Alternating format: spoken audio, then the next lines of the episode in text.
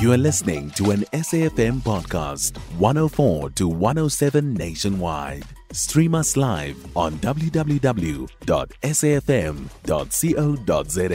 or via the SABC Plus app. SABC News, independent and impartial. Yes, AGOA has definitely been underutilized. If you look at, um, you know, when America decided, because it was an initiative that came from America and it was passed into law in uh, May 2000, the whole concept behind was to help the African countries to industrialize. And we have failed to industrialize. That's why today you've got countries that are outside of AGOA benefiting more in terms of um, you know um, uh, export to America. So, but the, the, the reason we've struggled as a country is the same challenge that we've got across. Um, you know all corners of our government society and, and, and the society at large because we failed to have decisive leadership we failed to have um, good strategies and implementers of those strategies. You know, if you think about it, an, an ordinary man um, on the street does not even know what is AGOA. And and that's an indictment, considering that it's 23 years on. Yeah. It's a serious indictment. Uh, something has gone wrong. We've we've dropped the ball and dropped it badly because we should know what AGOA is about. I was listening to a press conference a little earlier, and, and there was a question that was asked, and um, it occurred to me that oh, hold up, uh, perhaps amongst ourselves we don't know what's going on here, because some of that should have been quite obvious. So.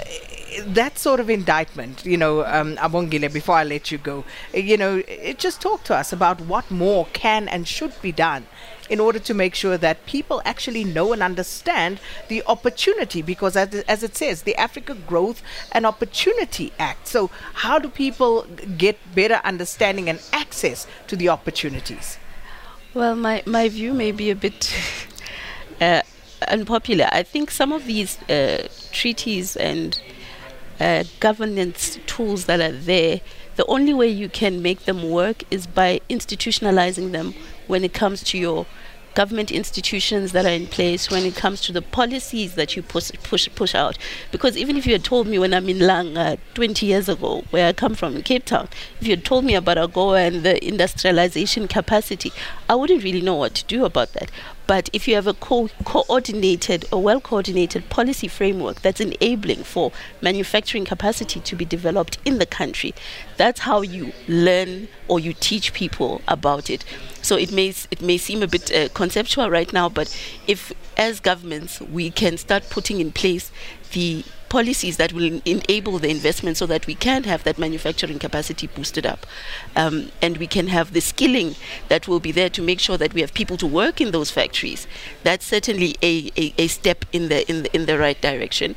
And it should not be only in South Africa because at least we have great trading exports and we have some uh, good organizations. But throughout the rest of Africa how do we make sure that we have those conversations we have those policy frameworks and we boost that manufacturing capacity? Okay i'm going to let you go. Just a quick one. Those bursaries are you still uh, handing any out? Are there some available? Because i want to invite you back to talk about it. We've recently partnered with the Minister of Communications and Digital Technologies and NEMISA to distribute the remaining thousand uh, bursaries that we have Leave available. We're so coming. we can come back I'm gonna come back to you because I think that's so important. We talk about access to information. Yeah. We should equally be that conduit to make sure that even if the young people are not listening, their parents are listening, Yeah. and they can uh, disseminate that information. I'm going to invite you back. Anytime. Thank you so much, uh, Senior. Manager for Government Affairs and Public Policy at Google, Abongile Mashele. And um, uh, so uh, uh, we still have Gift with us, and we're going to be joined by uh, Automotive Business Council CEO Mikel Mabasa shortly.